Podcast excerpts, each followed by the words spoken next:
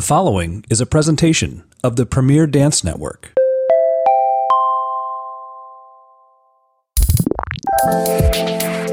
Hello and welcome back. Thanks for coming to chat. I am your host, Barry Kerollis, and you are listening to Pas de Chat, talking dance on the Premier Dance Network.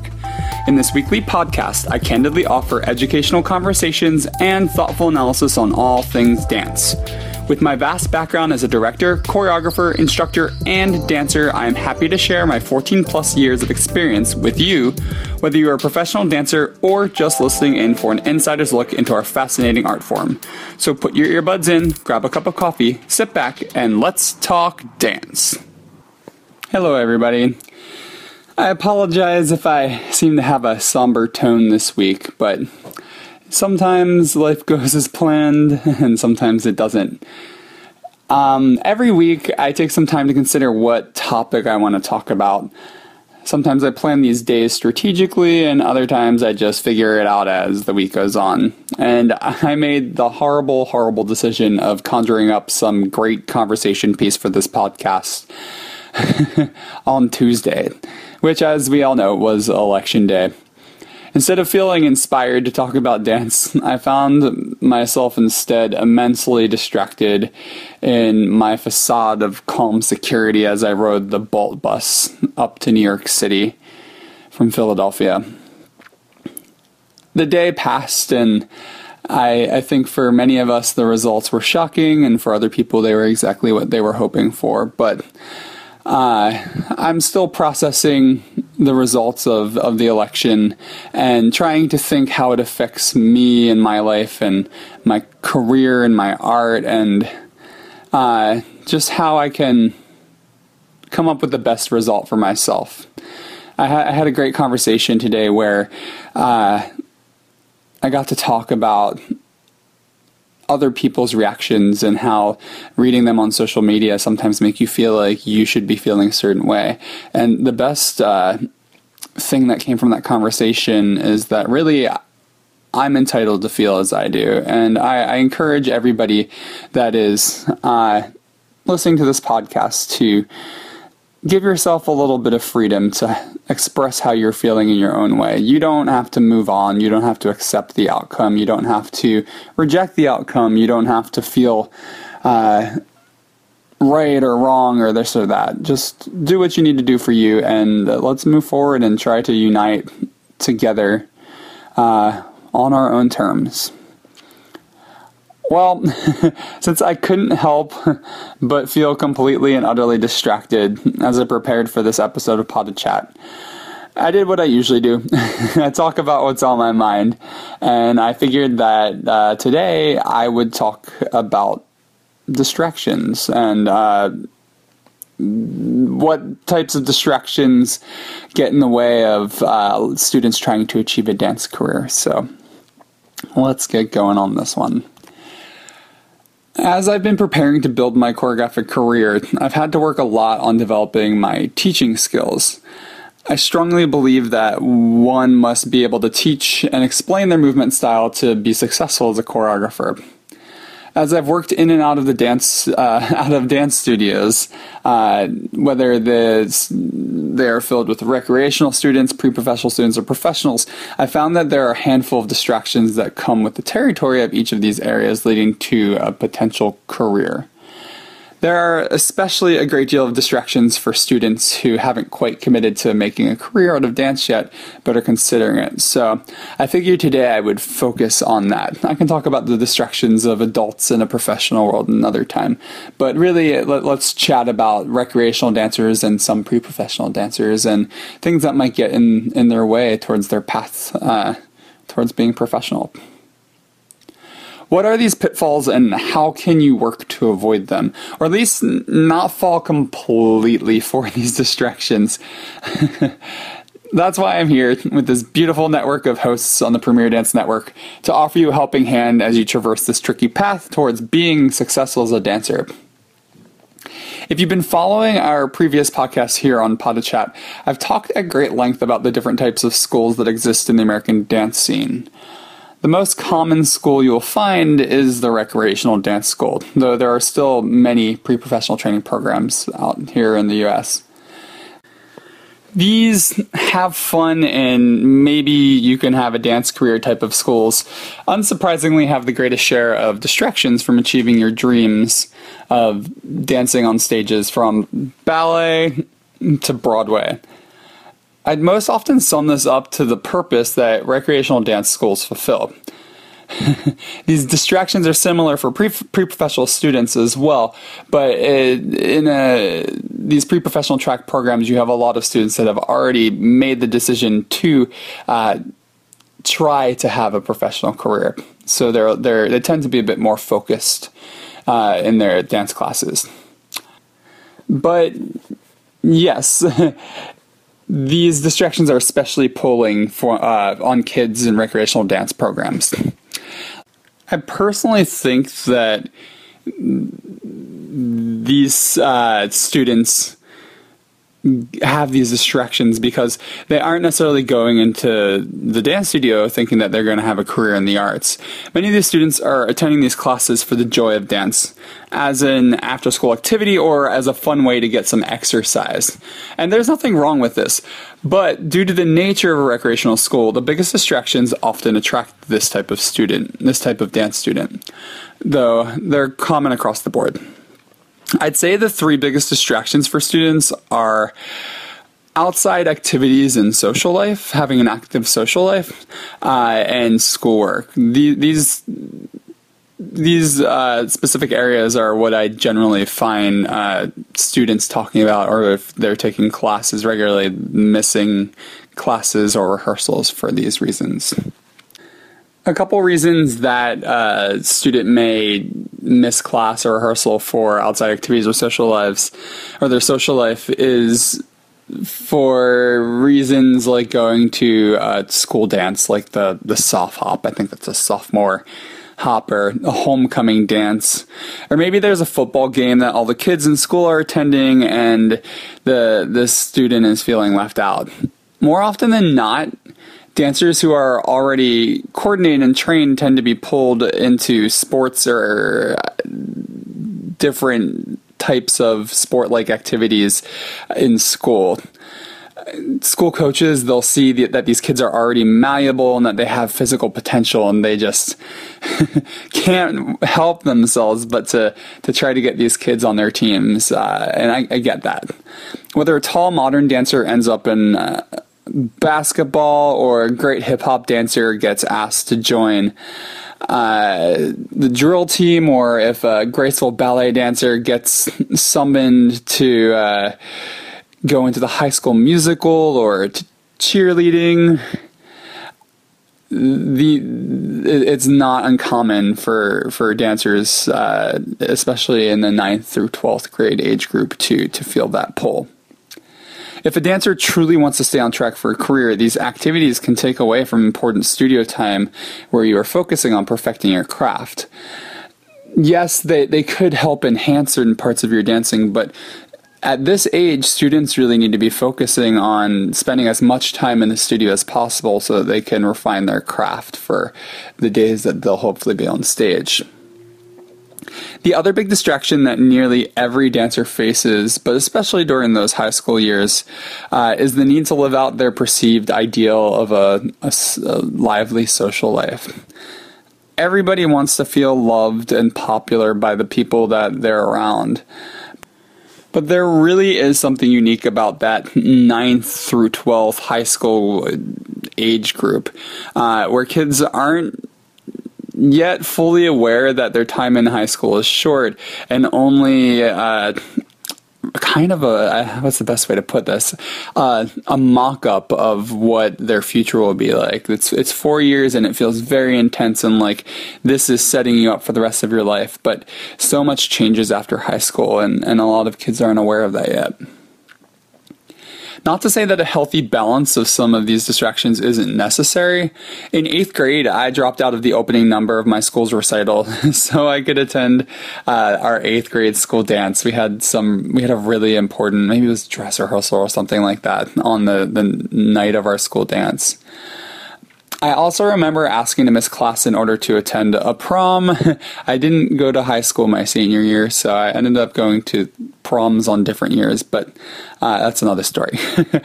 I, I, I know many dancers that feel like they are drowning in the hard work of school, homework, and dance training. And a night out with friends can go a long way in helping keep a dancer happy and feeling socially healthy and on track to keeping focused on their their true goals. But these distractions, if given into on a regular basis, or even if they become more of uh, yearning, can lead to burnout, lack of commitment, or quitting dance altogether.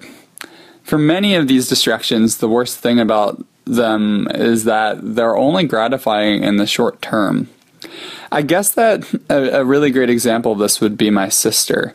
Um, my sister is actually the one who, uh, I guess we can say she inspired me to dance. She uh, was taking creative movement when she was four and I was two, and I kept on running in and interrupting her class. And eventually the teacher let me stay in the class with her. But my sister and I danced side by side uh, throughout our entire elementary, middle, and high school years and she she had she had a great amount of potential. And um, just by the time that high school hit she was really starting to feel that that pull of her social life. She wanted to hang out with her friends. We were at dance on a Friday night when everybody else is going to a football game and then maybe going to a party afterwards. Uh, on the weekends, people were having sleepovers and we were having competition rehearsals. Um, there, there were so many things happening that finally, um, around 11th grade, she wanted to quit. And my mom had this, this rule, which I thought was a really great, great idea. She had this rule that we always had to have an activity activity uh, outside of school, and that we had to commit to that activity at the beginning of the school year, and we had to follow through with it till the end of the school year. So, if you didn't love the activity, you were only tied to it for up to nine months, um, but you had to stick it out. So in 11th grade, my sister was really feeling that pull, and she decided that at the end of that year that she didn't want to continue with dance. And my mom told her over and over and over and over again not to quit. Um, but back to that idea, like that perception that high school is life and that it's going to continue in that same path from there. She she chose to quit and and ended up doing a small activity and getting to focus more on on her social life. Um, and still to this day, my sister, she blames my mom for not forcing her to stay and dance. Though, in reality, my mom pushed as hard as she could to prevent my sister from quitting during her senior year of high school. My suggestion to fend off these distractions is pretty simple. When it comes to activity activity distractions, apparently activity is a hard word for me to say today. Uh, look at the long term possibility for a future within these activities. If you're joining cheerleading because all of your friends are doing it, could you see a long term vision of a career in cheerleading, or how could that cheerleading benefit your dancing? If there's a great uh, choreographer that, that the cheerleading team is working with and they get to compete um, maybe that will benefit you. But if it's more of a, a civic, fun after school cheerleading activity, you might actually, uh, it might be purely social and you're not improving your dancing through it. Really just think how can that help you achieve your, your current end goal? And end goals change, but in your very moment right now, think about your current end goal and how it can help you reach that. If you really are interested in trying out a new activity, perhaps try to find a way to do it during the summer or on a day that you don't have to dance. And as always, I say do some research first. Look online, talk to a, a, coach that's not the coach that's trying to get you to go, and talk to somebody who has done the activity previously but isn't currently involved. That way, you can ask them how it benefited them, if they felt that it was as important as, as it seemed, um, and, and things like that. And lastly, if you feel distracted by a need for a more active social life, whether that's going to sleepovers or dances or even just going out for frozen yogurt with your friends, pull out your calendar, note the days that you're actually available, that you're not committed to a, a, class or a dance rehearsal, and make early plans with friends. Be proactive. Make early plans with those friends to go get ice cream or sing karaoke or have a sleepover. That way, you're actually getting to do them. It's it's harder to have these to t- to join in more spontaneous activities. So instead of waiting for the spontaneous activity to happen and then having to turn it down and feeling bad about it make your own plans. All right. On to the other huge distraction that I find students have schoolwork. And along with that schoolwork, uh, the pressure from parents for a student to focus on getting into college versus the potential of having a dance career. I remember when I was in high school, I luckily had already made the choice that I was going to attempt to have my dance career. Nonetheless, I still attended high school and did my fair share of homework it was it was really difficult. I I would wake up at seven o'clock in the morning and I would go to school and school let out around two thirty and the bus would drop me off at my mom's uh, store and either she or the manager would drive me to dance and then I danced from usually anywhere from four until ten p.m. and then I came home. I did my homework and went to sleep. Um, I found holes in there, but we'll talk about that in a second for the homework. Um, Many young, hopeful dancers do well in both dance and school because they're very disciplined, intelligent, and hardworking. Um, I was talking to somebody recently, I can't remember who, but they, they were saying how whenever they have a dancer in their, their school classes, they're so excited because they know that that kid is going to do really well on that. They're going to be hard workers and, and give everything that they have. At the same time, if parents feel the pressure of our culture telling them that their kid has to has to go to college after high school, that can put more pressure on a student to put school before anything and everything, even to the detriment of their training. I think that a lot of parents forget that a dance career is a possibility to have a career. And yes, I, I do think that college is very important and beneficial. Uh, but times have changed, and a lot of people are going to college after they're dancing. Um, it, it's it's not set in our in any book that you have to finish your college by 22. In fact, I think it can be more beneficial to, to get your degrees later because you'll you'll have a better idea of what you want to do.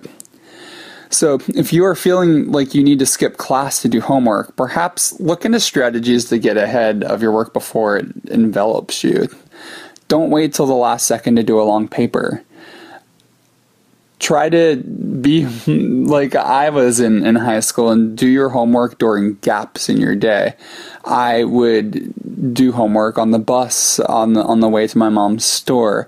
Um, I would do homework during lunch. Uh, we had long time like long times between periods in school, so we had seven minutes. I would go instead of talking to my friends in the hallway, I would go to the next class and I'd start the homework I was given in the last class. There are strategies if you feel that you're bogged down by schoolwork, but you want to maintain your training. I just suggest really find ways to insert homework into spots of, of your day that you hadn't considered before. And if things get really, really bad, don't be afraid to ask your teachers for help. Like I said, that, that teacher was saying how, how impressed they were uh, with and how much they enjoyed having uh, dance students in their classes. So, not every teacher is going to be this way, but perhaps they'll they'll find ways to be more lenient with turning things in and maybe give you extensions and whatnot. So, uh, there, there are a lot of distractions in dance. There's distractions in everyday life, uh, but it's it's really up to uh, dancers and their families to help find ways to set up firewalls to prevent these distractions from derailing you on your path towards your career. Um, and like I like I was saying before, I don't think it's healthy for any, anybody to say, I can't do any after school activities with my friends, or I got asked to be in the honor society and I can't do that, or I have so much schoolwork and I want to take AP courses. Uh, should I take the AP courses and skip dance classes, or should I do the dance classes and do a lower lower course load? I, I think that it's really about finding a happy balance because we live happier lives when we have more balance and are enriched by multiple things in our lives. So please just just keep that in, in mind as you progress in your dance career. I, I think I'm ready to, to close off this episode. I apologize if I'm sounding a little bit down today. It's been a very disappointing day for me and my husband and many of my friends, family, and neighbors. But we will make it through this day, and I, I really found great solace today. Uh, waking up and walking into Steps on Broadway and taking Nancy Bielski's class, surrounded by artists and professionals and non professionals alike, and all of us just joining together to work on ourselves and to work hard and to move to music and to create art and to just be a part of uh, a collective unity where everybody's working towards something positive. I hope that our, our country can do that as we progress into this next era. Um, and no matter the cause, I'll at least have something to talk about here on Pas de Chat. All right. I hope that you enjoyed this week's episode of Pas de Chat Talking Dance. If there are any topics you'd like to hear me talk about, please feel free to reach out to me via my website contact page at www.barrykerollis.com. Again, that's www.barrykerollis.com. You can also reach out on there if you'd like to become a sponsor for our podcasts or to book master classes in ballet or contemporary technique for choreography or speaking engagements.